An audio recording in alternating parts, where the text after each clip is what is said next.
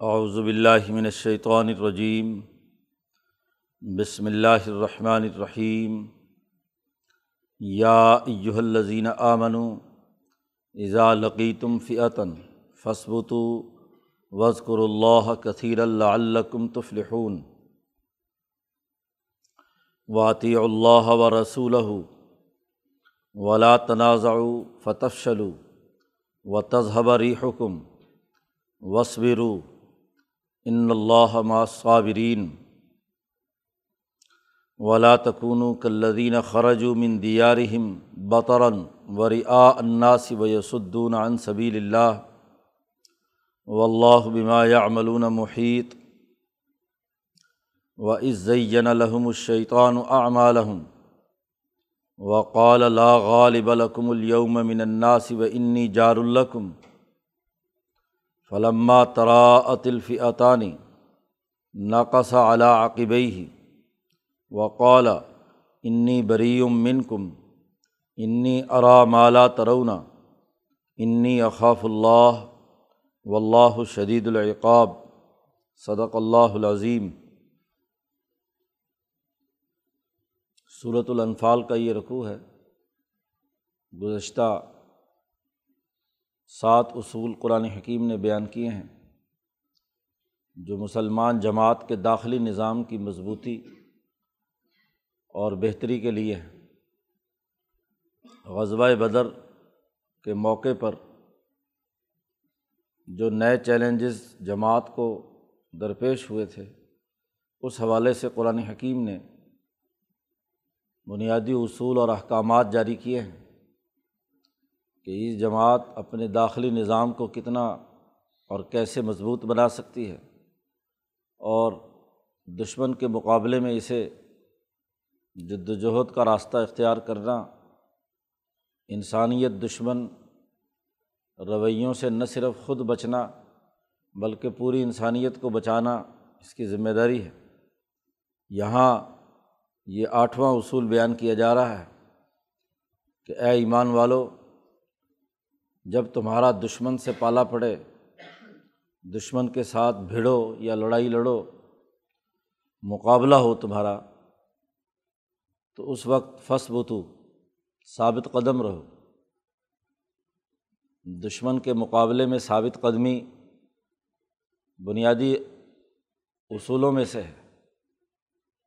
جب یہ یہ بات طے ہو گئی کہ انسانیت کی دشمن جماعت کون سی ہے تمہاری دشمن کون ہے؟ وہ اپنے دشمن کو دشمن سمجھنا اور دشمن کے مقابلے میں ڈٹ جانا، یہ بڑی اہمیت رکھتا ہے۔ دشمن کے خلاف میدان جنگ میں روگردانی کرنا، لڑائی چھڑ جانے کے بعد لڑائی سے منہ موڑنا، دراصل اپنی گردن کٹانا ہے، اپنے آپ کو نقصان پہنچانا ہے۔ جب ایک دفعہ معاملہ شروع ہو گیا ہے، مقابلہ ہے، تو فصبتو ثابت قدم رہو۔ اور ثابت قدمی کا طریقہ بیان کیا گیا وزقر اللہ کثیرن اللہ کا ذکر کثرت سے کرو۔ مسلمان جماعت اللہ کے دین کے غلبے کے لیے ہے، جیسا کہ پیچھے گزرا تھا۔ کہ ان سے کتال اور لڑائی اس وقت تک جاری رکھو جب تک دنیا سے فتنہ و فساد ختم نہ ہو جائے اور پورا کا پورا دین اللہ کا نہ ہو جائے۔ تو جب اللہ کے دین کو اور اس کے سسٹم کو غالب کرنے کے لیے تم میدان میں نکلے ہو اور فتنے اور فساد کو ختم کرنے کے لیے، تو جس کی جماعت ہے اس کا نام بلند کرو۔ اللہ کا ذکر کرو کثرت سے۔ حضرت اقدس گنگوئی رحمۃ اللہ علیہ فرماتے ہیں کہ یہ ذکر ایک ایسی عبادت ہے کہ یہ ہر لمحے ہے، حتیٰ کہ میدان جنگ میں جہاں دشمن سے پالا پڑا ہوا ہے، وہاں بھی کہا گیا ہے یہاں کہ جیسے دشمن کے مقابلے کی حالت میں ہو تو تمہاری زبان سے یا قلب سے اللہ کا ذکر جاری رہے۔ ثابت قدمی اسی سے پیدا ہوتی ہے۔ آدمی کا دل حرکت پذیر رہتا ہے۔ ادھر ادھر کے خیالات اور واہمیں آتے ہیں۔ تبھی کمزوری کا اظہار کہیں کہیں ہو جاتا ہے۔ تو ایسے وقت میں دل کو اللہ کے ساتھ باندھ لینا، یہ اس کی مضبوطی کا سبب بنتا ہے۔ کوئی چیز کھونٹے سے بندھی ہوئی ہو، قلعہ جس کا مضبوط ہو، وہ ثابت قدم رہتی ہے۔ اور اگر وہ اپنے مرکز سے، محور سے ادھر ادھر ہل جائے، وہ ادھر ادھر اپنی اصل جگہ چھوڑ دے تو تمام چیزیں ڈسٹرب ہو جاتی ہیں۔ آپ نے اپنا محور چھوڑ دیا تو ساری ڈائمینشنس خراب ہو جاتی ہیں۔ اس کی جتنی بھی پیمائشیں ہیں وہ بھی ڈسٹرب ہوں گی۔ زیرو پوائنٹ جو جس کے ساتھ جس کی اساس پر آپ آگے بڑھے ہیں، اس کو مضبوطی سے پکڑنا ہے اور وہ پوائنٹ اللہ کے ساتھ تمہارا تعلق ہے۔ تمہارے دل، دماغ اور نفس، قلب، نفس اور عقل وہ اللہ کے ذکر کے ساتھ بندھے ہوئے ہیں۔ تو جتنا بھی ذکر کر سکتے ہو، کیونکہ جب ذکر کرو گے تو شیطان بھاگے گا۔ جی جیسا کہ حدیث میں آیا کہ شیطان انسان کے دل کو اپنے منہ میں لقمہ بنا کر بیٹھا رہتا ہے بس خیالات ڈالتا ہے، بزدلی پیدا کرتا ہے۔ طرح طرح کے اس کے اندر خیالات پیدا کر کے اس کو اپنی جگہ سے ہٹانا چاہتا ہے۔ لیکن جب انسان اللہ کا نام لیتا ہے، دل سے جب اللہ کی ذکر ہاں جی کی عادت بنتی ہے، تو وہ چھوڑ کر بھاگ جاتا ہے۔ تو شیطانی جماعت کا مقابلہ کرنے کا ایک ہی راستہ ہے کہ اللہ کے ساتھ اپنے قلب کا سچا تعلق قائم کر لیا جائے، جتنی بھی کثرت سے ہو سکے۔ تو کہا کہ جب بھی دشمن سے مقابلہ ہو، صبر اور ثابت قدمی کا ذکر تو پیچھے بھی آیا تھا ایک اصول میں۔ لیکن اس یہاں اضافہ ہے کہ اللہ کا ذکر کثرت سے کرنا۔ گویا کہ یہ آٹھواں اصول ذکر الہی کی کثرت ہے۔ اور اسی کے احساس پر کہا، لعلکم تفلحون، تاکہ تم کامیاب ہو۔ فلاح یعنی بقا بقا اسی میں ہے کہ آدمی نے جو کھنٹا پکڑ لیا جس ذات باری تعالیٰ سے دل کا تعلق قائم ہو گیا اب اس کو مضبوطی سے پکڑے اس کے بارے میں کسی قسم کے ابہام اور مخمصے سے دو چار نہ ہو۔ تو یہ بڑا بنیادی اثاثی اصول بیان کیا ہے۔ اسی لیے عہد کے موقع پر جب بظاہر وہ پچاس سواروں کے جگہ چھوڑنے کے نتیجے میں وقتی شکست کا مظاہرہ ہوا تھا، تو ابو سفیان اور اس کے لشکر نے حضور صلی اللہ علیہ وسلم کا پتہ کیا، پھر حضرت ابو بکر کا پتہ کیا اور پھر جب جواب حکمت عملی کی وجہ سے نہیں آیا، حضور صلی اللہ علیہ وسلم کی حکمت عملی کی وجہ سے، تو اس نے اپنے بتوں کے بلندی کا اعلان کیا کہ حب الاکبر، لات اکبر اکبر وغیرہ وغیرہ ہاں جی اس کے، اس کی بلندی کا اعلان کیا۔ تو نبی اکرم صلی اللہ علیہ وسلم نے فرمایا، تم کہو اللہ اکبر۔ تو یہ نعرہ لگوایا مقابلے پر ان بتوں کے تو جتنا کثرت سے اللہ کا ذکر کرو گے اللہ کی سربلندی اور بڑائی کا اعلان کرو گے اتنا ہی کیا ہے، تمہارے لیے ثابت قدمی ہوگی۔ ایک اور اہم اصول اگلی آیت میں بیان کیا گیا کہ وہ عطی اللہ و رسول ولا تنازع فتح شلو اللہ اور اس کے رسول کی اطاعت کرو، آپس میں مت جھگڑو۔ جھگڑو گے تو فتح شلو تم آپ بزدل ہو جاؤ گے۔ تمہارے اندر کمزوری پیدا ہوگی، تمہارا مورال گرے گا، تمہاری ہوا اکھڑ جائے گی۔ جھگڑے سے روکا گیا ہے۔ اللہ اور اس کے رسول کی اطاعت کا حکم دیا گیا ہے۔ جب جماعت اللہ کے لیے ہے اور اس کے رسول کے احکامات کی فرما برداری اور اس کے دین کے غلبے کے لیے ہے، تو جہاں اختلاف رائے ہو بھی تو اللہ اور اس کے رسول کی طرف لوٹا کر، اس کے احکامات کے مطابق اپنا فیصلہ کر لو۔ اختلاف کرنا برا نہیں ہے۔ جماعت میں اختلاف رائے ہوتا ہے۔ مزاجوں کے اختلاف سے، طبیعتوں کے اختلاف سے، چیزوں کا تحقیق و تجزیہ کرنے کے حوالے سے رائے قائم کرنے میں مختلف معاملات میں۔ لیکن یہ اختلاف جب تنازع تک پہنچ جائے، جھگڑا اس کی بنیاد پر باقاعدہ پارٹیاں بن جائیں اور ایک دوسرے سے لڑائی، جھگڑا، دنگا فساد شروع کر دیں، تو یہ جماعت کے لیے نقصان دہ ہے۔ اختلاف تو رحمت ہے، اختلاف و امتی رحمت حضور صلی اللہ علیہ وسلم نے ارشاد فرمایا، اختلاف رائے سے تو کسی کام کے مختلف پہلو سامنے آتے ہیں۔ کسی کی نظر کسی ایک پہلو پر ہے، دوسرے کی نظر دوسرے پہلو پر ہے، تیسرے کی کسی تیسرے پہلو پر ہے۔ تو اختلاف رائے سے کام کے مختلف پہلو اور اس کے مختلف انداز سامنے آتے ہیں۔ وہ برا نہیں ہے، لیکن یہ اختلاف جب بڑھ کر تنازع کی شکل اختیار کرے، جھگڑے کی شکل اختیار کرے، تو یہ خرابی کی بات ہے۔ اختلاف رائے ہو تو پھر عطی اللہ و رسول ہو اللہ اور اس کا رسول۔ اور پیچھے آیت میں گزرا کہ اللہ اور اس کے رسول و اول الامر منکم۔ تمہارے جو الامر جن کو مقرر کیا ہے تم نے خود جماعت کی اجتماعیت اور فیصلے کرنے کے لیے، تو ان کی اطاعت کرو۔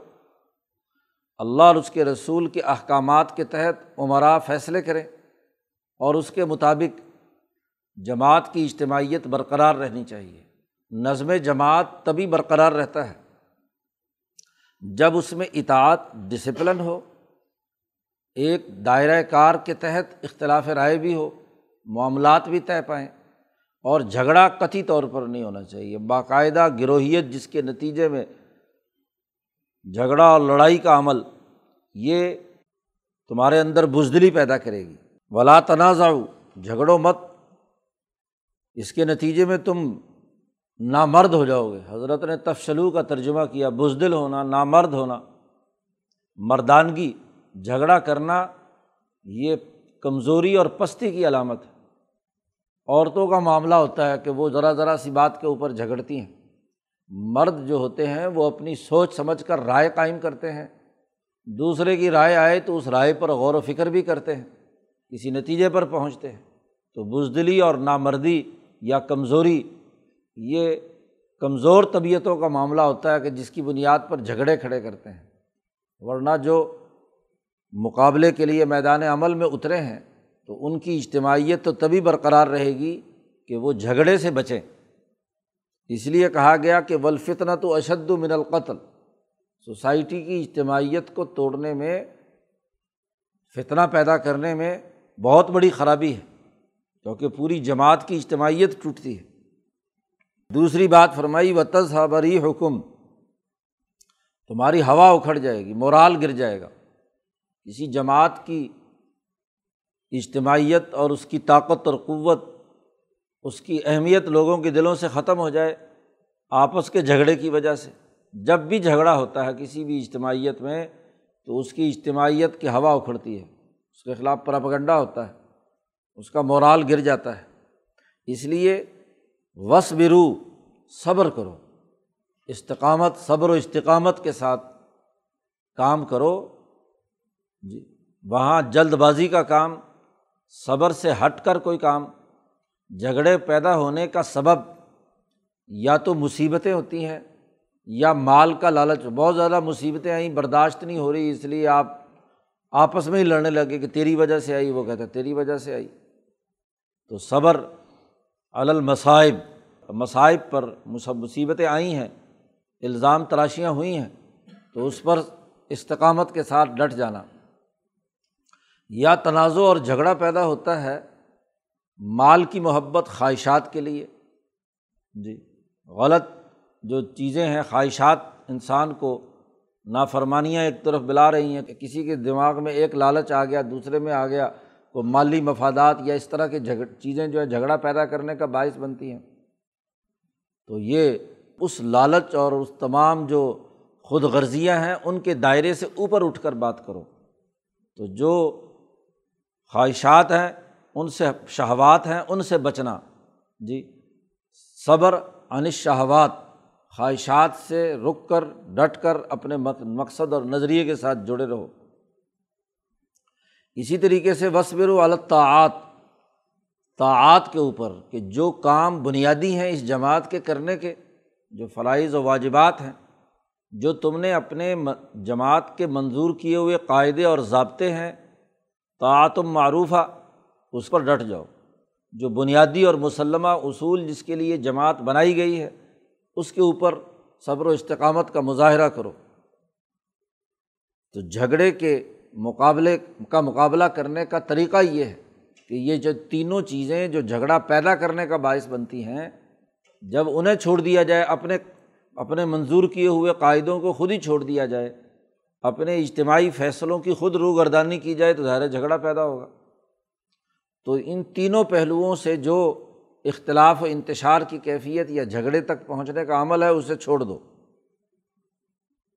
ان اللہ معصابرین بے شک اللہ تبارک و تعالیٰ صبر کرنے والوں کے ساتھ جو اپنے نظریے پر ڈٹ جائیں، خواہشات اور مفادات سے بالا تر ہو جائیں ذاتی خود غرضی مفاد پرستی سے اوپر اٹھ جائیں۔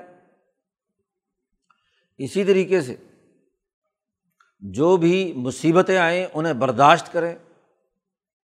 تو ان تینوں پہلوؤں کے تناظر میں جو صبر و استقامت کرنے والے لوگ ہیں، اللہ ان کے ساتھ ہے تو پہلے زبانی ذکر کا حکم دیا وزق اللہ کثیرن اور اس ذکر کے نتیجے میں جو اللہ کے ساتھ ہمارا معاملہ ہو وہ صبر و استقامت کا ہو، جھگڑے اور انتشار سے بچنے کا ہو۔ تو جماعت کا داخلی نظم اس اساس پر مضبوط بنتا ہے۔ قرآن حکیم نے یہ اصول بیان کر کے مکے کی جو مخالف جماعت ابو جہل کی آئی تھی، تو ان کے جو رویے رہے ہیں، ان سے ممانعت کا حکم دیا۔ ان دو رویوں کے متضاد۔ ایک تو یہ کہ ان کے یہاں اللہ کا ذکر نہیں ریا کاری کے ساتھ۔ اب بظاہر غلاف کعبہ پکڑ کر آیا ابو جہل۔ اللہ سے یہ دعا بھی مانگ کر آیا کہ ہماری کامیابی ہونی چاہیے۔ جو بھی ان ہو فقط جا اکم الفتح۔ اس نے دعائیں بھی مانگی کہ جو غالب، سچی جماعت ہو، وہ غالب ہو جائے۔ لیکن ریا کاری تھی۔ اس کا حقائق سے کوئی تعلق نہیں۔ اللہ کی بات مانتا نہیں ہے محض دکھاوے کے لیے۔ اللہ کے گھر کا مجاور بن کر اس کی تحفظ کے نام پر کیا ہے؟ جنگ لڑنے کے لیے چلا ہے اور تکبر اور غرور اس کے نتیجے میں جتنے بھی وہاں کے لوگ قبائل کے سردار ساتھ آئے ہیں، آپس میں جھگڑا ہے۔ ایک دوسرے کی بات ماننے کے لیے تیار نہیں ہے اور ڈسپلن میں نہیں ہے۔ ہجومی جنگ ایسی جو انتشار کی حالت میں ہے، وہ لڑ رہے ہیں۔ اب پھر یہ بھی خطرہ ہے کہ وہ ایک بنی کنانا کا جو قبیلہ تھا، اس سے ان کا جھگڑا تھا۔ تو ان کو خطرہ تھا کہ ادھر ہم اگر لڑائی لڑیں تو کہیں پیچھے سے آ کر وہ ہم پر حملہ نہ کر دیں۔ تو شیطان آگے تفصیل، جیسے اگلی آیت میں آ رہی ہے، شیطان ان کے سردار کے روپ میں اپنے شیطانوں کو انسانی شکل میں لا کر اس کو تسلی دیتا ہے کہ نہیں نہیں، کوئی بات نہیں، میں بھی تمہارے ساتھ ہی ہوں۔ تو قرآن نے کہا، ولا تکون ان لوگوں کی طرح مت ہو کلدینہ خرج و مندیارہم جو اپنے گھروں سے نکلے بطرن اتراتے ہوئے، بڑی شیخی خوری، ڈھول ڈھماکے، باجے گاجے، پورے قبائل عرب کے اندر شہرت پیدا کرنے کے لیے کہ ہم فتح کرنے جا رہے ہیں اور مقابلہ کرنے جا رہے ہیں۔ کون ہے جو ہمارے مال پر بری نظر رکھے، ہمارے قافلے کے خلاف ہاں جی اقدامات کرے؟ تو حضور صلی اللہ علیہ وسلم کی سیاسی طاقت پر روب پیدا کرنے کے لیے ایک نوزائیدہ ریاست مدینہ کے خلاف اقدامات کا پورا ڈھنڈورا پیٹنے کے لیے کہ لو لشکر کے ساتھ ہم نکل رہے ہیں اور ہر جگہ دعوتیں اڑائی جا رہی ہیں اور ہاں جی جشن منایا جا رہا ہے۔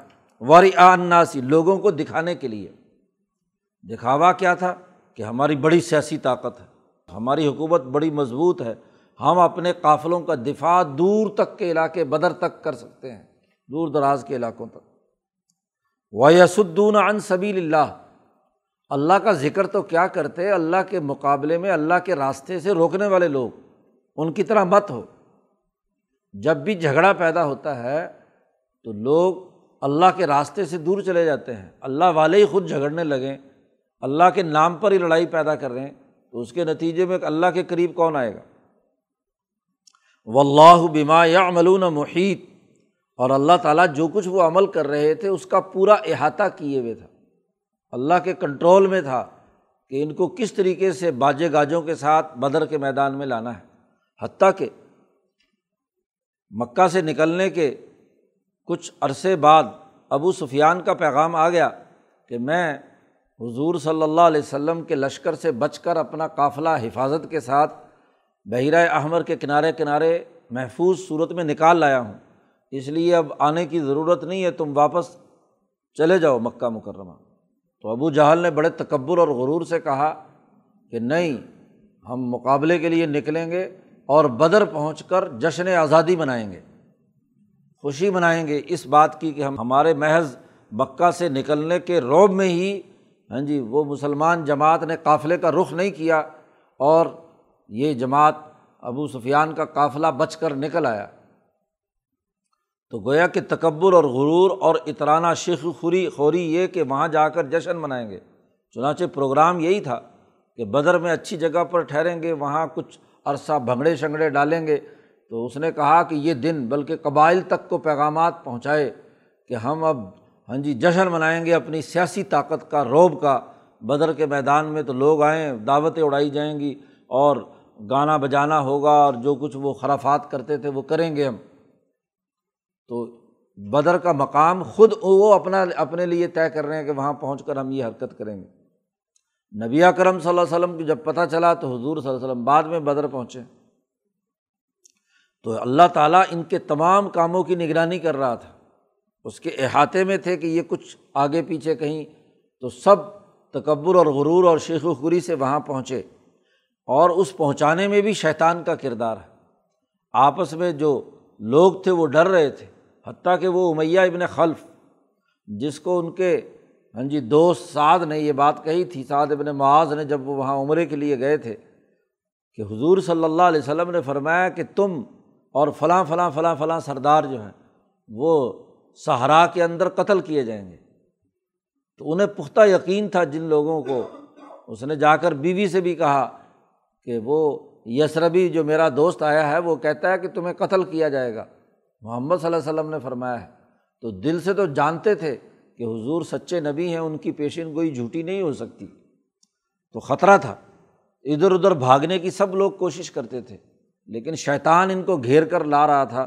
قرآن نے اس کا تذکرہ کیا وہ اس زئی لحم الشیطان اعمالحم شیطان نے ان کے لیے ان کے اعمال کو خوبصورت بنا کر پیش کیا، مزین کر دیا۔ اعمال برے کر رہے ہیں۔ اور برے اعمال کو اچھا سمجھ کر خوبصورتی کے ساتھ سر انجام دینے کے لیے شیطان ان کے سامنے خوش نمائی کے ساتھ آتا ہے۔ اور وہ کالا اور ان کو بڑھاوا دینے کے لیے کہتا ہے، لا غالب الکم الوم من الناس۔ آج کے دن تمہارے مقابلے میں کوئی انسان نہیں ٹھہر سکتا۔ یہ ہزار کی طاقت ہے، اتنا اسلحہ ہے، اتنی طاقت اور قوت ہے، اتنے بڑے دلیر بہادر اور بڑے بڑے سردار موجود ہیں، سپہ سالار ہیں۔ تو اتنے بہادروں کے مقابلے میں آج دنیا کی کون سی طاقت تمہارا مقابلہ کرے گی؟ تو ان کو مزید ہاں جی ان کے اندر خوشی اطراہٹ تکبر اور غرور پیدا کرنے کے لیے شیطان نے یہ حرکت کی۔ اور کہا، پریشان مت ہو، وہ انی جار اللہ کم میں تمہارا حمایتی ہوں، میں تمہاری حمایت کروں گا۔ سوراقہ ابن مالک، جو کن بنی کنانا کا سردار تھا اس کی شکل اختیار کی اور اس کے ساتھ ہاں جی کنانا، بنو کنانا کے جو لوگ تھے، ان کی طرح باقی سارے شتونگڑے اور جنات اس کے ساتھ انسانی شکل میں آ کر باقاعدہ ابو جہل کا ہاتھ پکڑ کر اس کو بانس پر چڑھایا۔ ہاں جی بڑے غرور اور تکبر کے ساتھ کہ تمہارا مقابلہ کون کرے گا؟ آج تو لا غالب الکم الوم تم کوئی غالب نہیں آ سکتا تم پر وہ انی جار الکم میں تمہارا حمایتی ہوں، میں تمہارے ساتھ ہوں۔ تو اب جس قبیلے سے انہیں خطرہ تھا، اس قبیلے کا سردار بھی آ کر ابو جہل کا ہاتھ پکڑ کے ساتھ کہتا ہے کہ ٹھیک ہے جی اب ہاتھ پکڑ کر ابو جہل کا ساتھ لے کر آیا بدر کے میدان میں۔ قرآن کہتا ہے فلم ماترا عطلفی عطان جب آمنے سامنے ہوئی دونوں جماعتیں بدر کے موقع پر نبی اکرم صلی اللہ علیہ وسلم کی اور کفر کی یہ جماعت، اور وہاں حضور کی جماعت کی حمایت اور اس کا ڈسپلن اور اس کا نظم و ضبط اور حضور کی ہمت عالیہ کی جو ہاں جی طاقت اور قوت تھی، جب شیطان نے اس کو دیکھا تو ناکاسا اعلیٰ عاقب ہی ابو جہل کا ہاتھ چھڑا کر بھاگا جا رہا ہے۔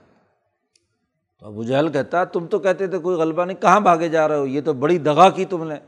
بنون کرانا کا سردار سمجھ رہا تھا نا وہ تو، کہ عین موقع پہ اب لڑائی کا موقع ہوا ہے تو اب ہاتھ چھڑا کر بھاگے جا رہے ہو۔ نہ اعلیٰ عقیب ہی اور جب کچھ دور چلا گیا اور ابو جہل نے اس کو برا بلا کہا تو قولا شیطان کہنے لگا، انی بری من کم میں تمہارے سے برات کا اعلان کرتا ہوں، میرا تمہارا کوئی تعلق نہیں، تم جانو تمہارا کام۔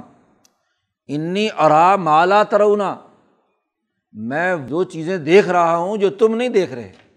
فرشتے اترتے جب اس نے دیکھے اور نبی اکرم صلی اللہ علیہ وسلم کا ڈسپلن اور نظم و ضبط اور جماعت کی اجتماعی طاقت آپ کے قلب اتھر کی جو ہمت اور توجہ ہے، اس کو جب اس نے ملاحظہ کیا کہ ملا اعلیٰ کی قوتیں آپ صلی اللہ علیہ وسلم کے قلب اتھر پر ہیں اور تمام فرشتے آپ کے ہاں جی مدد کے لیے، نصرت کے لیے اللہ کی طرف سے پہنچ چکے ہیں۔ تو جنات کو تو فرشتے نظر آتے ہیں۔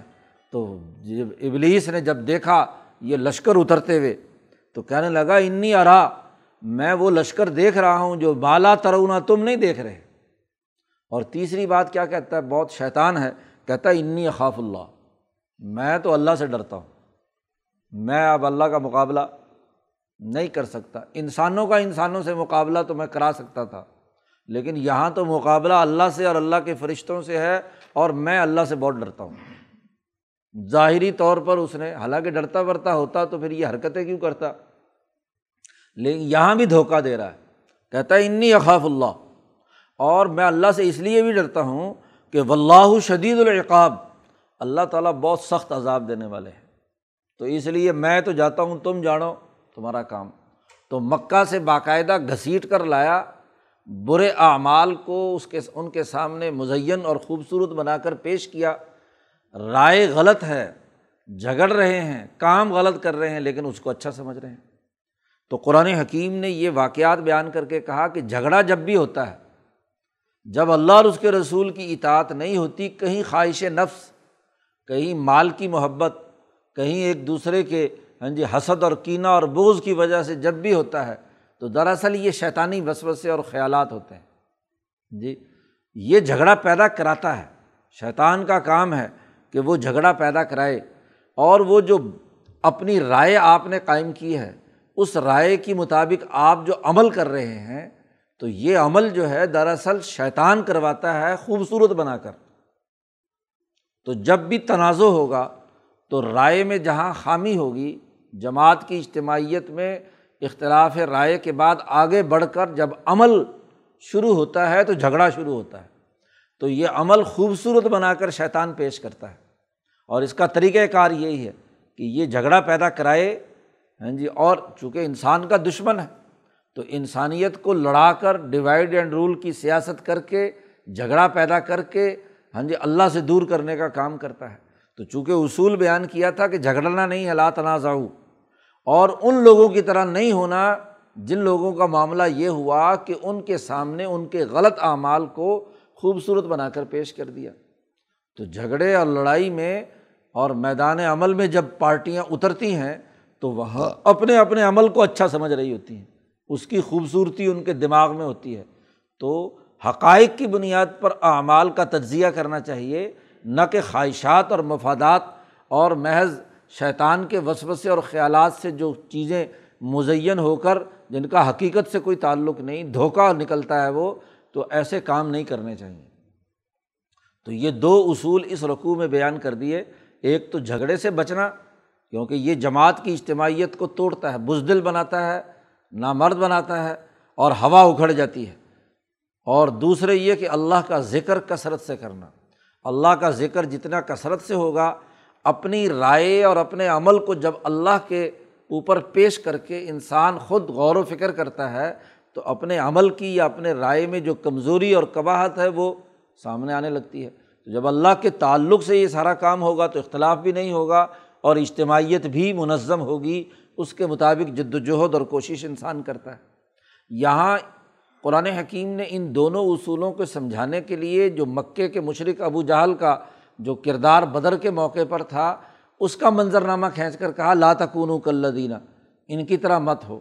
اور اگلے رقوع میں جو خود مسلمان جماعت کے اندر مدینہ منورہ میں ہاں جی منافقین داخل ہوئے ہوئے تھے، ان کے رویے قرآن حکیم نے بیان کر کے بتلایا کہ یہ نفاق کی حالت بھی دراصل اسی جھگڑے اور اعمال کی خوبصورتی اور مزین کر کے جو شیطان ان کے سامنے پیش کرتا ہے، اس کی وجہ سے جھگڑا پیدا ہوتا ہے۔ تو اگلے رقوع میں اس کی تفصیلات بیان کی گئی ہیں۔ اللہ تعالیٰ ہمیں قرآن حکیم کو سمجھنے اور اس پر عمل کرنے کی توفیق عطا فرمائے۔ اللہ